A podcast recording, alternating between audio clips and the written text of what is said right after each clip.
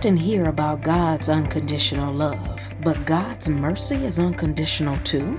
Dr. Dixon shares with us today about no matter how badly you mess up, God offers mercy.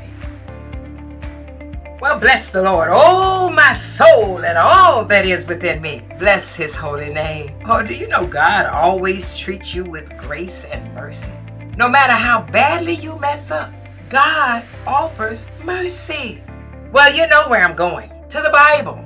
That's my baseline. Titus 3, verses 4 and 5 says, When God, our Savior, revealed his kindness and love, he saved us, not because of the righteous things we had done, but because of his mercy.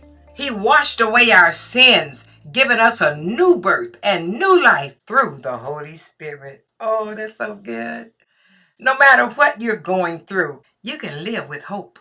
That's the consistent good news of the Bible. In 1 Peter 1, you can find five reasons to live with hope. Oh, yes. And as you look at it, one of the first ones is that God chose you before you chose Him. Yeah, the very first one. God chose you before you chose Him. And if we look at it and we see the fact that that was all because of mercy, we didn't deserve it, but He chose us. And then one of the second reasons there, he said, God always treats you with grace and mercy. Oh, yeah. Peter wrote to those who were already believers, and he said in 1 Peter 1 and 3, All honor to God, the God and Father of our Lord Jesus Christ, for it is his boundless mercy, oh my, mm, that has given us the privilege of being born again. Oh, you know, Peter didn't just say that God is merciful, Peter praised God for his boundless mercy. Oh God. The more you understand God's mercy and grace, the more you, like Peter, will be amazed by it. It's completely undeserved. It's totally unmerited. It's not something that you could earn or work for. It's just a free gift. God's mercy is based on his love for you. And you can't make God love you any more than he loves you right now. You also can't make him love you any less. That's good news, isn't it? That means his mercy toward you will never change. And God's word in the Bible says it. When God our Savior revealed his kindness and love, he saved us. Not because of the righteous things we had done, but because of his mercy. He washed away our sins, giving us a new birth and new life through the Holy Spirit. Oh, that's good. That's good. And this is extremely important to understand. When you make mistakes as a believer, God doesn't get mad at you.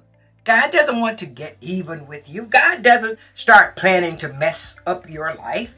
What God does, He always acts in mercy toward you. Why?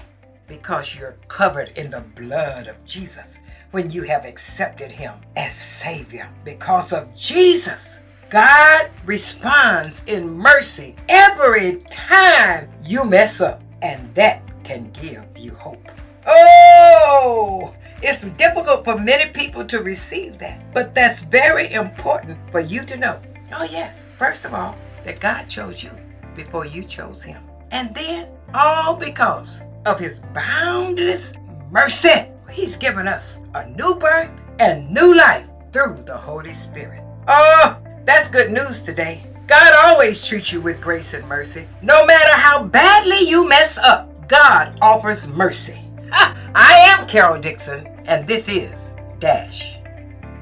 Dash is a 501c3 organization supported by partners and friends of Carol Dixon Ministries. All gifts and support are tax deductible and can be mailed to P.O. Box 24831, Detroit, Michigan 48224. We want to hear from you. Send your comments, questions, and praise reports to I am Carol Dixon at gmail.com. And remember, Dash is always on.